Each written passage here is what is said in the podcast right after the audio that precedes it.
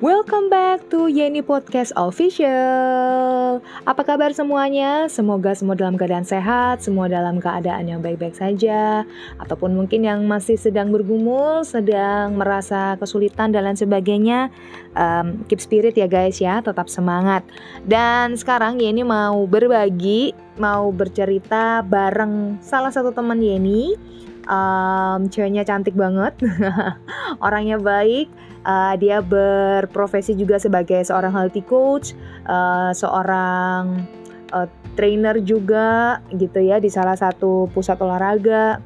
Terus juga cukup aktif di lingkungan gerejanya untuk pelayanan di gereja atau di parokinya, entah itu pengurus komsos, entah itu pengurus uh, lingkungan di daerah rumahnya untuk uh, khusus gereja parokinya dia terus juga uh, menjadi pengurus uh, orang muda Katolik gitu ya luar biasa. Nah kali ini kita akan mendengarkan sharingnya beliau. Kita mau tahu gimana sih um, bagaimana dia bertemu dengan Tuhan, gimana ternyata Tuhan memperkenalkan dirinya dengan cara yang sangat unik dan dia bisa menerima kehidupannya dia lalu sampai akhirnya terjun dan mulai cinta menemukan cinta mula-mulanya sama Tuhan seperti apa. Penasaran? Sama Yeni juga. So here we are um, ngobrol bareng atau ngobar ngobrol bareng yuk barengan sama Maria Raina Vita Septiani. Here we are. Oke, okay, uh, jadi uh, kali ini kita akan bahas seputar um, apa ya? Bisa dibilang itu hal yang menarik yang menurut kita semoga ini pun juga bisa memberkati teman-teman semua yang mendengar di mana pun baik ini di podcast, di Spotify, uh, mungkin di IGTV, biarlah ini juga bisa menjadi berkat bagi banyak orang. Jadi kita di sini sama-sama saling sharing, tidak saling menggurui, tidak uh, ya yes, intinya saling sharing lah, uh, saling mensupport satu sama lain. Dan kali ini yang mau Yeni bahas lebih yang kita bahas maksud Yeni itu lebih ke tentang perubahan seseorang di mana mungkin sebelumnya sempat hidup di dalam tanda kutip itu manusia yang lama. Nah, manusia yang lama itu seperti apa? Lalu kenapa kok seseorang tuh akhirnya bisa mengenal akhirnya mengalami perubahan dan mau lebih dekat dengan Tuhan. E, ini lintas lintas agama ya, apa pun agama kalian, apa pun yang uh, background kalian, alasan kalian. Nah, ini kita mau sharing dari sudut pandang seseorang yang namanya Mbak Vita gitu. Boleh diceritain nggak Mbak, Mbak Fit? Maksudnya By the way, aku tuh deg-degan banget loh. Uh, uh, coba minum deh. Kenapa jadi serius banget? Ini nggak okay, serius, okay. kita, kita buat santai. Kita ngobrolnya santai aja ya berarti ya? Oh santai aja Ibu, mau sambil ngopi boleh gitu ya. Cuman kalau uh, sambil makan sebaik ah hilangkan video gua. Kalau mau makan sebaiknya jangan ya. Maunya sambil kayang sih. Aduh, serem ya Ibu ya. Oke. Ah, kalau Mbak Vita sendiri boleh dong ceritain sedikit uh, secara singkat aja maksudnya um, kehidupan sebelum akhirnya Mbak Vita memutuskan aduh aku aku mau lebih serius deh uh, dalam hal soal uh, mendalami agama atau keyakinannya Mbak Vita gitu. Boleh nggak ceritain? Sedikit lah. Oke, jadi sebenarnya itu ke trigger waktu kemarin itu udah lagi overload banget. Jadi hmm. kepala itu kayaknya brain out, udah apa namanya? Udah panas banget tentang kerjaan. Jadi kayaknya tuh ada something missing. Aku merindukan sesuatu yang ini nggak sekedar materi. Dan itu ternyata kekosongan itu aku membutuhkan yang namanya ketenangan batin lebih dekat lagi sama Tuhan. Dan itu aku nyadar banget ketika aku lagi break dikasih hmm. tahu sama adikku. Jadi di hmm. belakang di Galaxy Mall kan waktu itu aku kerjanya di daerah uh, di Starbucks ya. Boleh nggak sih nyebutin merek? Oh boleh nggak masalah ya. ya kali aja kan ada kali aja ada ini kan ya sponsorship ya kan kita nggak ngerti ya. Jadi waktu di Starbucks itu kan aku penempatannya di Galaxy Mall. Nah, hmm. ada itu pernah kasih tahu di belakangnya tokonya kamu itu ada namanya Puspita. Jadi itu tempat berdoa karena nggak pernah ke sana iseng kan ke situ ke rumah adorasi namanya jadi di situ ketika masuk tenang banget ada suara air terjun kecil gitu hmm. terus ada patung Bunda Maria gede. Wow. dan aku ngelihat orang-orang itu lagi berdoa dan aku nggak ngerti aku mau ngapain? Cuman aku ngerasain tenang. Oke. Okay. dan tahu nggak doa yang aku bilang apa? Bunda Maria aku kok capek ya apa yang harus aku lakuin? Wow. Dari situ aku ngerasa ingat eh aku udah lama ya bener-bener nggak uh, nggak pernah doa yang seintens itu. Aku ke situ nggak ngapa-ngapain, cuma ngeliatin orang doa, duduk hmm. tenang, hmm. mejamin mata, hmm. terus refleks. Aku pengen buka Alkitab dong. Wow. Gila ya. Buka wow. Alkitab itu hal yang udah lama banget nggak aku lakuin. Hmm. Terus? Ya itu sih awal mula ke triggernya itu dari situ. Okay. Terus kemudian berkembang mengikuti entah kenapa di sini tuh lingkungannya tuh kalau di gereja Katolik ya mm-hmm. kita tuh dalam paroki itu ada namanya wilayah terus terbagi lagi jadi lingkungan-lingkungan. Nah okay. di lingkungan aku kebetulan tuh aktif banget dan ketua lingkungan itu karena melihat ada salib di rumahku jadi ditanyain udah daftar belum K3 udah daftar K3 itu seperti kayak uh, kakak tapi untuk warga Katolik. Oh, setelah itu uh, baru mengalir mungkin semacam kayak kalau uh, apa ya hmm, perkumpulan persekutuan doa lah nah, tapi perwilayah ah, gitu bener, kali bener. ya oke oke oke oh wow keren oke okay, dan akhirnya berkembang dan berlanjut sampai sekarang ya akhirnya ya jadi dimulai dari ada kekosongan batin yang ternyata mau diisi soal kerjaan, mau diisi mau hangout mungkin dan lain sebagainya ternyata itu tetap kosong berarti ya. Triggernya dari situ mm -hmm. ya Mbak ya berarti. Yes. Wow, keren. Terus um, kalau boleh tahu, um, setelah mengenal Tuhan lebih dalam, uh, mungkin secara liturgi kepercayaan yang dianut nih ya, secara Katolik misalnya, uh, apakah hal-hal tersebut itu juga akhirnya memberikan dampak, memberikan perubahan apa sih yang akhirnya dialamin sama Mbak Vita dan merasa bahwa oh I am content di sini. Maksudnya aku merasa kekosongan tersebut itu akhirnya terisi. Nah, itu apa tuh Mbak Vita? Apa aja maksudnya apakah memang dari pelayanan atau dari ikut persekutuan atau apa atau mungkin ya secara holding um, activity yang kalian lakukan secara ritual ataupun mungkin hubungan pribadi dengan Tuhan di setiap uh, momen waktu di setiap harinya atau gimana? Yang pasti terasa sih itu adalah perubahan teman-teman terdekat. Jadi inner circle itu udah pasti berubah banget. Oke. Okay.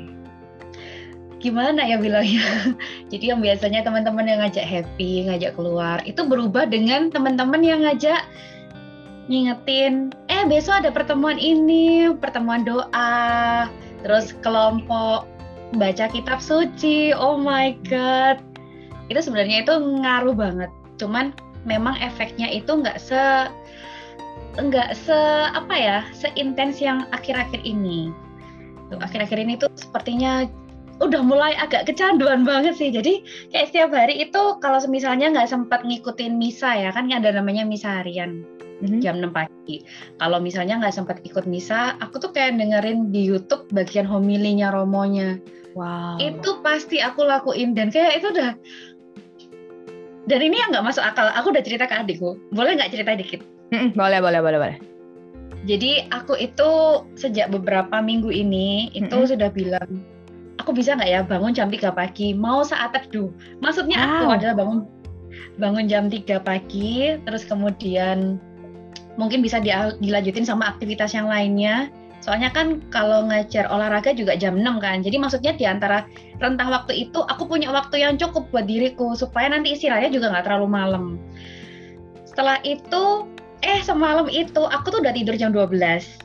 Tuhan, aku nggak mau jam 3 boleh ya. Aku udah bilang kayak gitu. Dan biasanya nih aku alarm kan jam 3 lebih 3. Nggak tahu hmm. tanggal cantik aja kayak uh, apa namanya angkanya bagus. Oke. Okay. Terus habis itu aku udah bilang Tuhan kayaknya aku ngantuk banget ya. Aku alarm jam 5 aja biar jam 6-nya bisa langsung ngajar. Eh, jam 3 pagi tadi 03 03 aku tiba-tiba keselak tau nggak sih? Kayak tiba-tiba batuk-batuk gitu. Ini nggak masuk akal sih sumpah nggak masuk akal. Itu kadang-kadang itu di luar nalar tuh seperti itu gitu yeah. loh. Yeah, Terus yeah. kan kayak bilang, oh ya ya oke, okay, aku harus doa nih kayaknya harus saat teduh, oke. Okay. Wow, menurut aku itu bukan bukan bukan hal yang apa ya tapi bisa kalau secara logis itu memang benar. Artinya di bawah alam sadar kita kita menanamkan bahwa oke okay, dan biasanya kalau itu dilakukan dengan niat dengan ketulusan oke okay, Tuhan aku mau mau bangun jam sekian um, biasanya di bawah alam sadar kita itu memang akan tertrigger untuk bangun. Nah pilihannya tinggal snooze, lalu tidur lagi, atau bangun Bener, bener, dan bener. akhirnya melakukan. Dan buat aku berarti dari apa yang dilakukan perubahan itu benar-benar terjadi selain dari inner circle kalau dari yang Mbak Vita ceritakan ternyata perubahan positif yang akhirnya dirasakan itu bukan cuma soal lingkungannya pun akhirnya menjadi jauh lebih baik tapi sampai ke ini ya bisa dibilang itu um, daily activity-nya, habit kebiasaannya pun juga ikut berubah dong akhirnya yang biasanya nggak mungkin jarang ikut misa di jam-jam tertentu, oh sekarang makin lebih greget gitu ya, benar nggak sih? Yes. Wow. Bener banget sih dulu. Dulu itu kalau ke gereja itu kayaknya ah nggak apa-apa deh nggak usah. Nggak ketahuan kan ya nggak ada yang ngawasin juga kan kebetulan nggak ada orang tua jadi nggak ada yang ngomel Oke. tapi semakin ke sininya itu kayak ini kayaknya kewajiban deh aku rindu gitu loh bukan yang cuman seminggu sekali tapi kayaknya aduh aku tuh rindu banget pengen dengerin Wow. Wow. Tuhan pengen ini itu nggak Vita banget tiga tahun yang lalu deh kayaknya Oh wow, keren sih. Dan Mbak Vita ngerasa nggak sih kalau em, panggilan yang semacam itu bukan karena berawal dari kitanya, tapi em, tapi ada ada something yang Tuhan mau taruh di dalam kehidupannya kita untuk kita mau berubah akhirnya. Dalam arti kebayang nggak sih kalau ini kalau kalau dari dirinya kita sendiri rasanya nggak mungkin tapi kalau memang Tuhan sudah panggil untuk kita bisa punya purpose yang lebih dalam lagi untuk kita bisa menjalin hubungan sama Tuhan Tuhan bisa pakai segala macam cara dan akhirnya perubahan selama tiga tahun itu pun akhirnya terjadi bener nggak? bener banget Oh luar biasa banget loh. Bahkan sampai ke habit pun akhirnya mulai berubah sedikit demi sedikit. Yang kalau cerita nih, eh, kalau nggak salah Mbak Vita dulu lebih sering banget marah-marahnya, eh, negative thinking dan lain sebagainya gitu ya mungkin ya. Tapi akhirnya eh, yang aku lihat secara pribadi pun sekarang udah jauh jauh banyak berubah lah gitu. Mulai dari isi story yang di-sharingkan, lalu dari kegiatan-kegiatan em, keagamaan yang diikutin dan sebagainya itu udah sangat-sangat berubah sih. Terutama dalam dua tahun terakhir ini karena uh, kita lumayan deket lagi itu kan sekitar dua tahunan inilah ya sekitar kurang lebih Hmm, segitu. banget. Dan itu memang kelihatan banget sih. Nah em, kalau buat Mbak Vita sendiri sudah mulai ikut pelayanan sekarang betulnya mungkin di gereja kalau yang aku tahu uh, sudah mulai ikut kegiatan paroki bahkan dipercayakan oleh beberapa um, event oleh romo-romo tertentu yang mereka memang fokusnya di beberapa hal. Nah, aku percaya itu pasti punya pergumulan sendiri.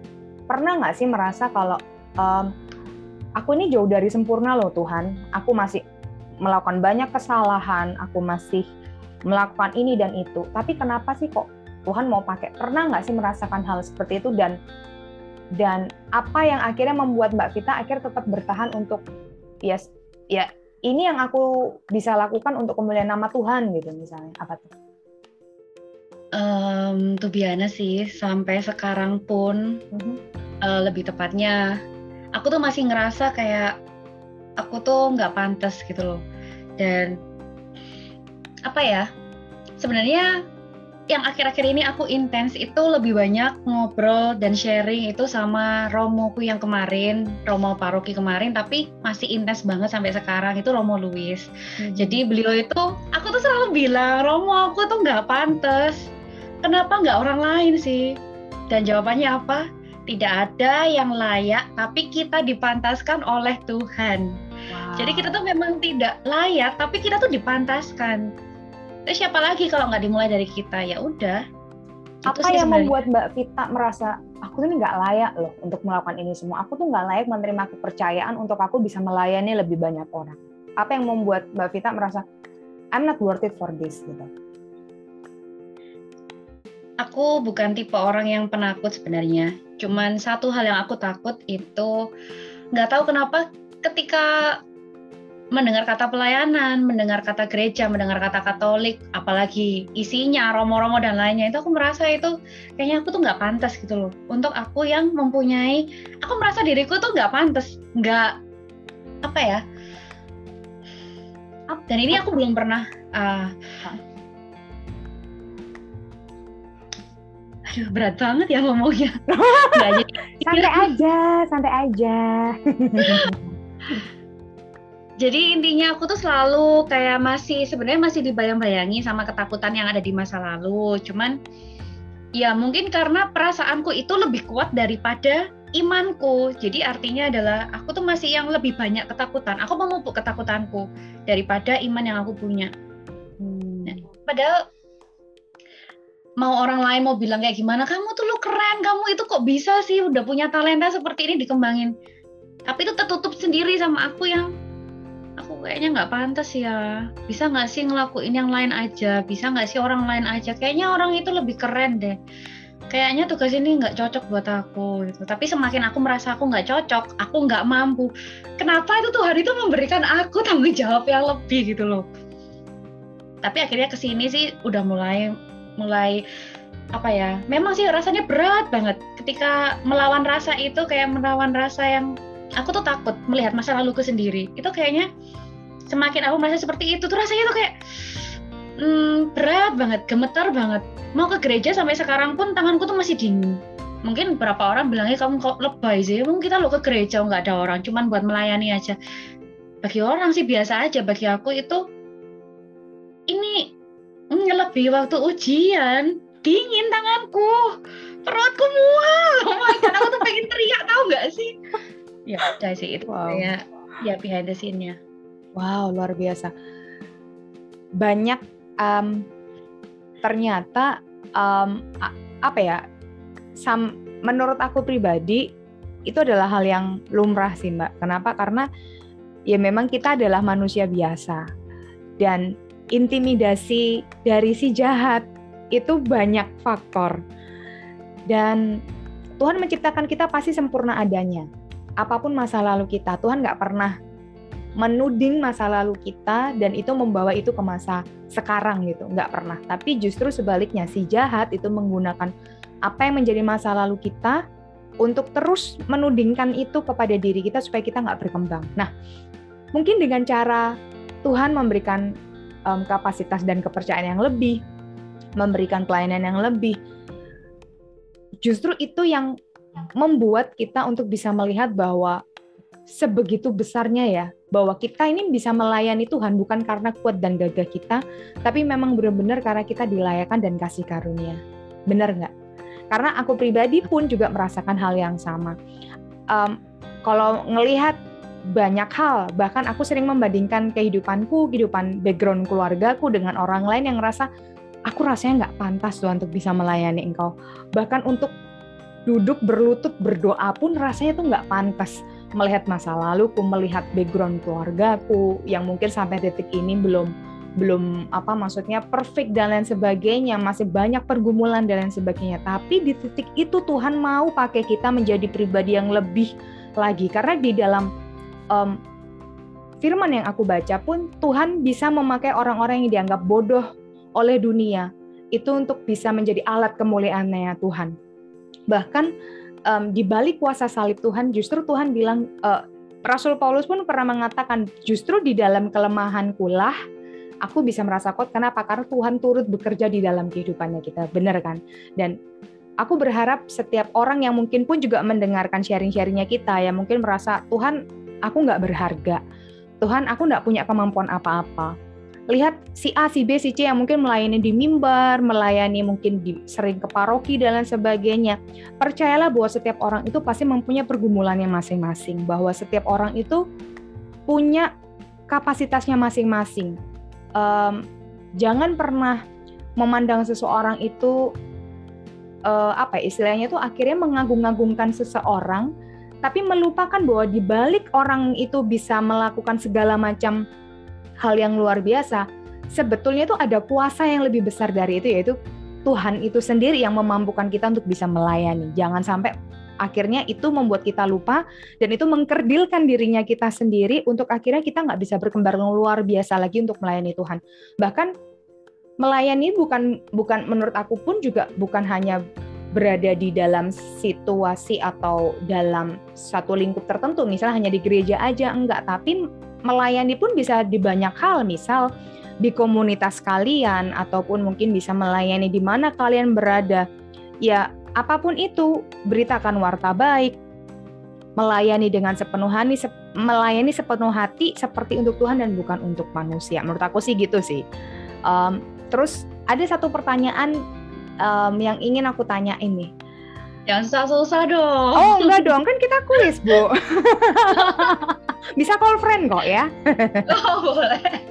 Apa-apa? Tadi kan Mbak Vita merasa bahwa aku nih merasa nggak berharga, terus masa lalu masa laluku dan lain sebagainya ada nggak sih Mbak Vita merasa bahwa seandainya waktu itu bisa diputar kembali, bisa kembali ke waktu yang lampau, ada nggak hal-hal yang paling pingin dirubah sehingga itu bisa mengubah hal yang sekarang nih misalnya, ada nggak?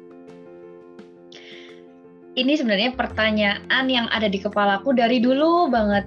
Mm-hmm. Jadi kayak pertanyaan itu kayak gimana kalau what if gimana kalau aku bisa merubah dan ternyata semakin ke sini dan semakin aku berusaha memaafkan diriku nggak ada yang mau aku rubah dari masa lalu karena masa lalu itu yang membuat aku menjadi pribadi yang sekarang dan wow. pribadi aku yang sekarang itu akan menjadikan diriku jauh lebih berharga lagi di masa depan wow. jadi pertanyaan seperti ini aku udah tahu jawabannya adalah aku nggak akan mau merubah apa pun biarlah itu terjadi dan karena kejadian itu aku menjadi dewasa lebih dewasa saat ini Wow, keren banget. Wow, wow, keren. Thank you, thank you. Setuju kalau mungkin ada pro dan kontra ya. Ada beberapa orang yang aku ingin merubah keadaan dan lain sebagainya.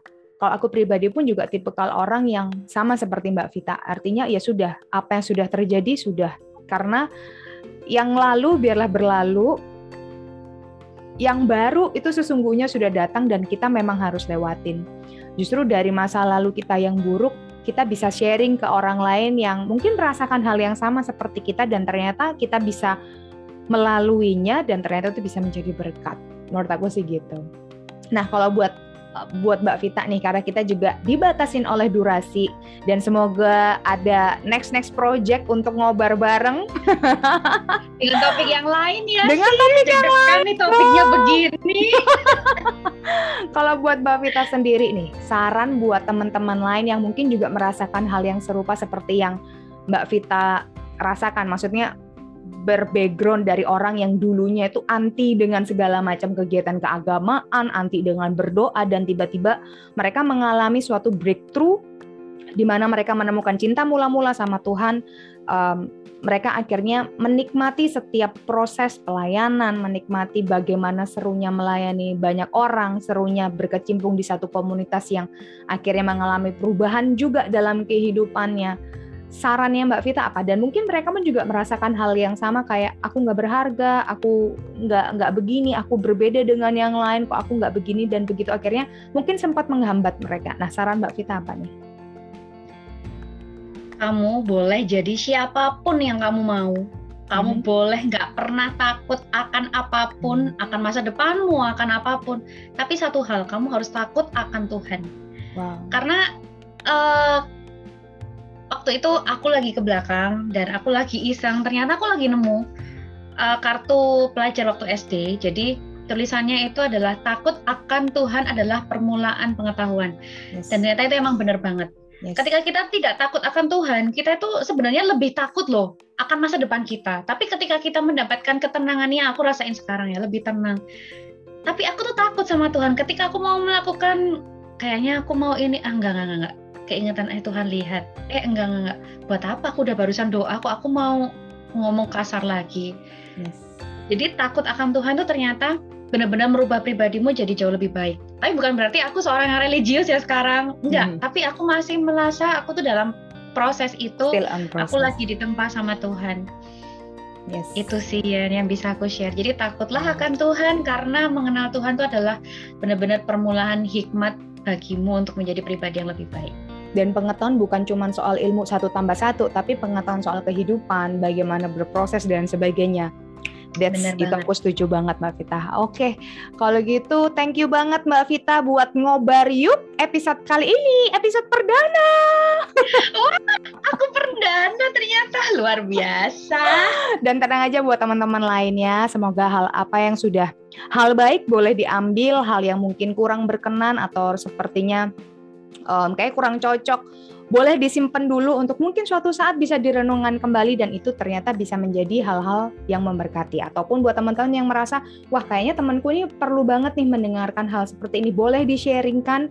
Ataupun buat teman-teman yang mau sharing kira-kira atau mungkin kira-kira tema berikutnya ini apa ya? Enaknya ngobar berikutnya apa ya? Tentang apa ya? Boleh tulis komen yang ada di bawah ini. Oke kalau gitu terima kasih banget buat Mbak Vita buat waktunya. Thank you Yani di edisi perdana ya. Yoi yoi. Oke deh kalau gitu. See you buat teman-teman semuanya. Sampai jumpa lagi di podcast Yeni official berikutnya. Bye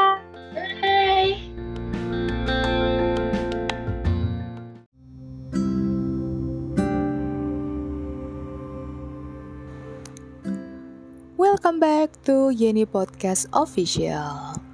Halo teman-teman semuanya, apa kabar? Semoga semuanya dalam kondisi sehat, kondisi yang bahagia, semuanya dilancarkan, ataupun mungkin yang saat ini sedang masih berjuang, uh, kiranya Tuhan bisa memberikan jalan keluar, lalu kemudahan-kemudahan dan segala keberhasilan ya. Um, kali ini Yeni mau ngobrol, mau sharing-sharing di playlist Changing Life episode yang kelima. um, pernah gak sih kalian uh, mendengar sebuah istilah "you are what you eat"? Nah, mungkin sebagian besar teman-teman di sini udah sering ya mendengar, membaca ataupun mungkin melihat gitu tagline kalimat ini gitu. Biasanya sih uh, kalimat you are what you eat ini identik dengan uh, makanan atau minuman yang dimakan oleh kita. Jadi uh, makna kalimat ini lebih mengarah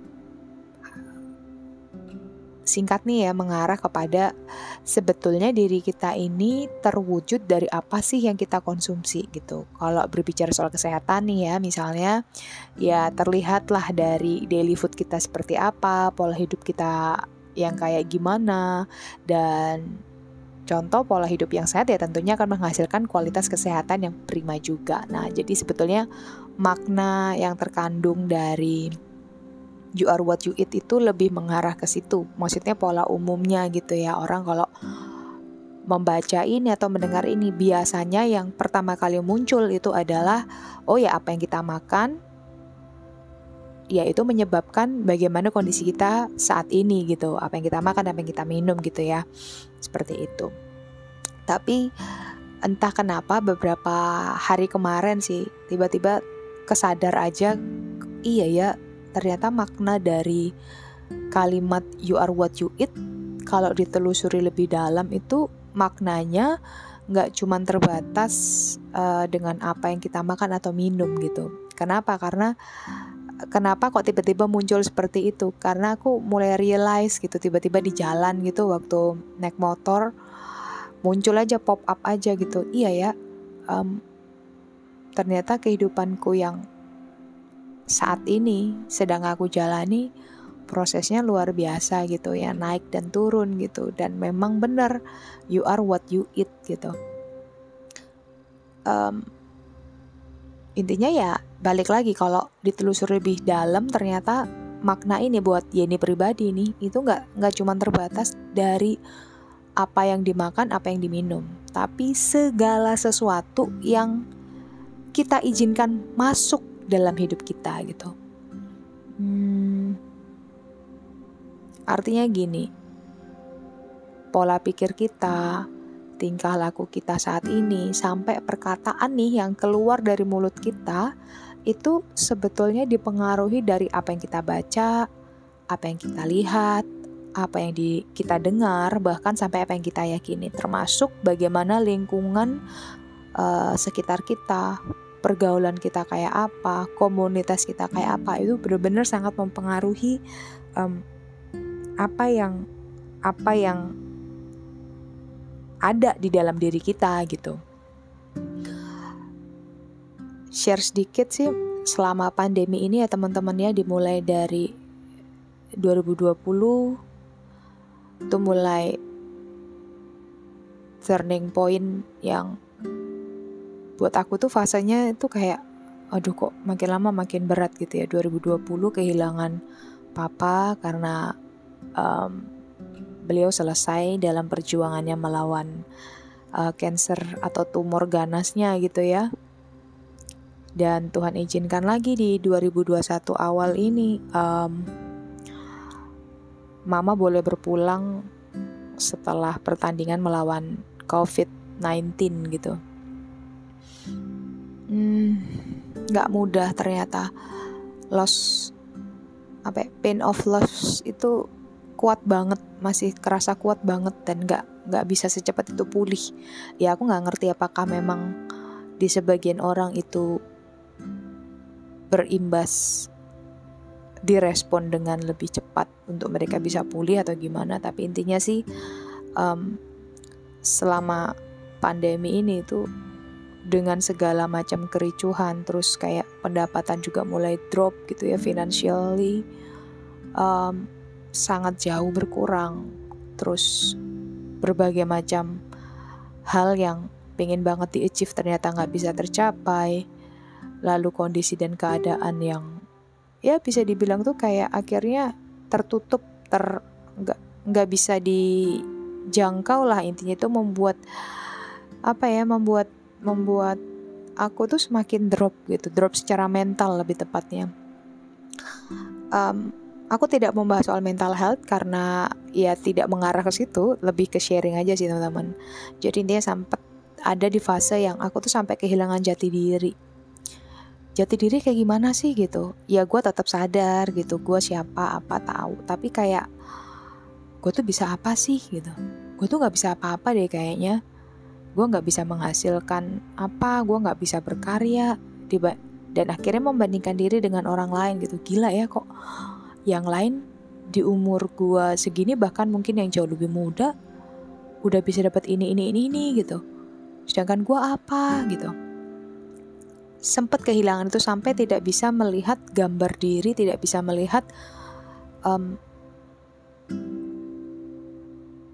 hal-hal yang sebetulnya aku juga punya loh kelebihan yang orang lain belum tentu ada, belum tentu punya. Dan aku bisa pakai itu untuk berkarya, untuk bisa menghasilkan sesuatu gitu misalnya. Aku kehilangan itu sangat.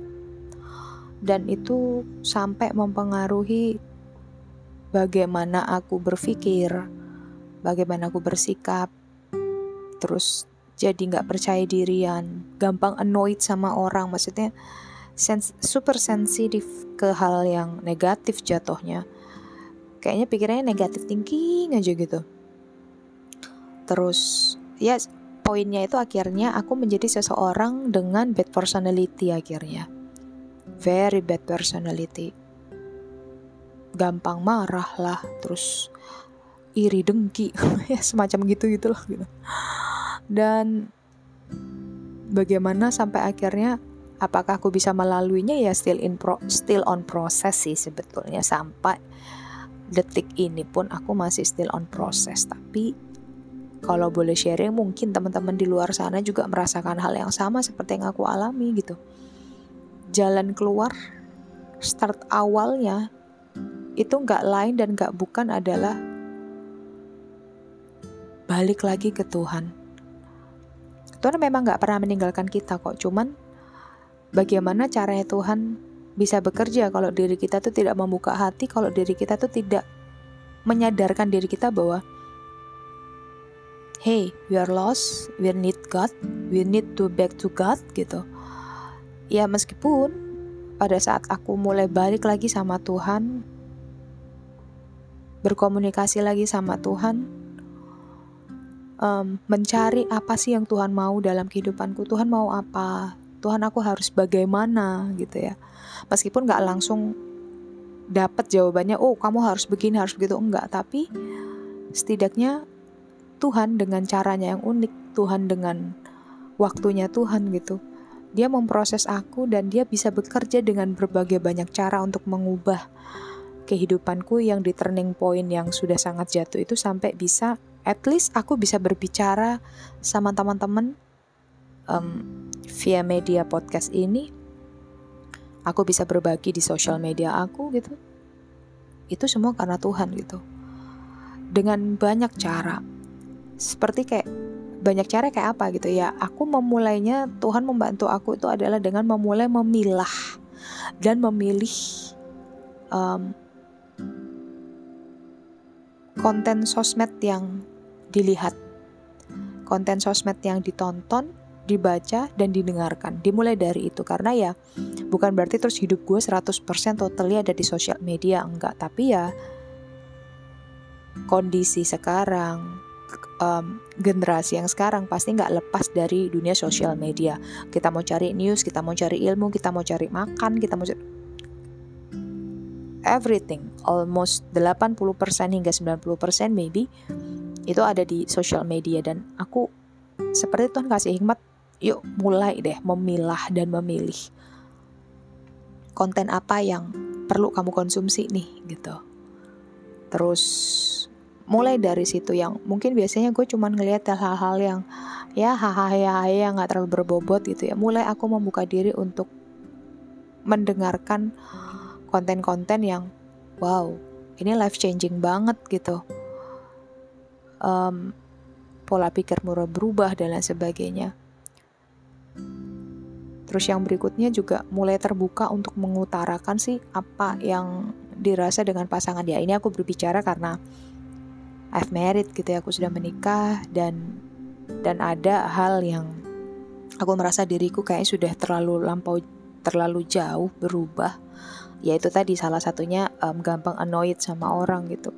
Dan di posisi itu um, ada hal yang memang aku harus utarakan dan ya aku berusaha jujur berusaha mengutarakan dengan pasangan tapi nggak cuman hanya mengutarakan aja sih lebih tepatnya berdialog belajar untuk balik lagi berdialog.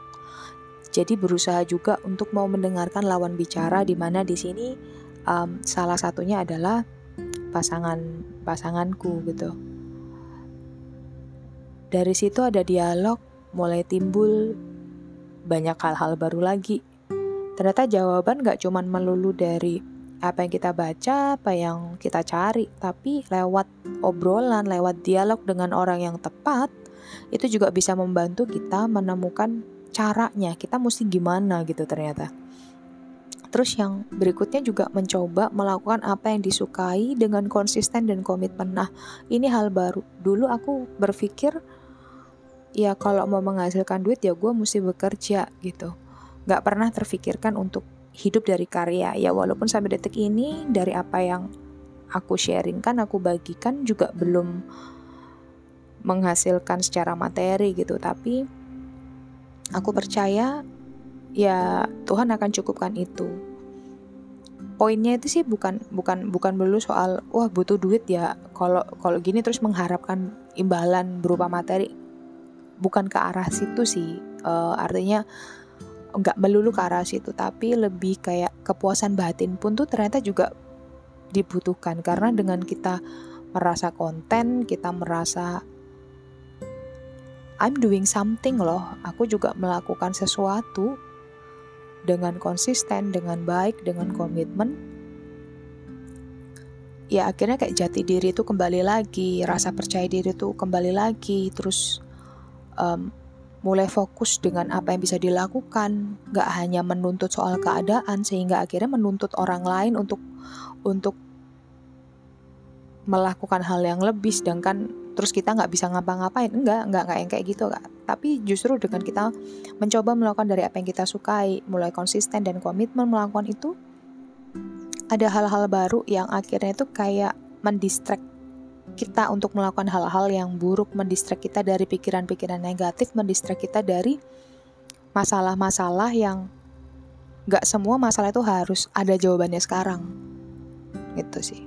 Ya itu sih ya kalau kalau yang bisa Yeni bagikan sih seperti itu gitu. Jadi hasilnya sih yang setelah dari apa yang aku lakukan aku coba berjuang untuk I must doing something gitu ya hasilnya setidaknya saat ini bisa merasakan konten itu sendiri. Artinya tuh aku merasa penuh aku balik lagi aku bisa melihat jati diriku aku bisa melihat apa sih yang bisa aku lakukan dan kerjakan gitu. Bagianku apa itu aku mulai bisa terus bisa muncul ide baru untuk berkarya lagi, mulai bisa melihat bahwa oh ternyata dari karya ini ada peluang apa aja ya meskipun juga nggak ada jaminan waktu ya maksudnya jaminan waktu yang pasti kapan akan boom dan berhasil sukses luar biasa memang nggak ada karena itu waktu Tuhan gitu. Tapi setidaknya itu sudah step forward uh, step forward sorry sudah melangkah maju ke depan lah minimal itu jadi nggak cuma berdiam di tempat aja gitu. Ya kesimpulannya sih dari playlist Changing Life episode 5 ini ya bijaklah terhadap segala sesuatu yang akan kita masukkan ke dalam tubuh, apa pun itu bentuknya, termasuk pergaulan.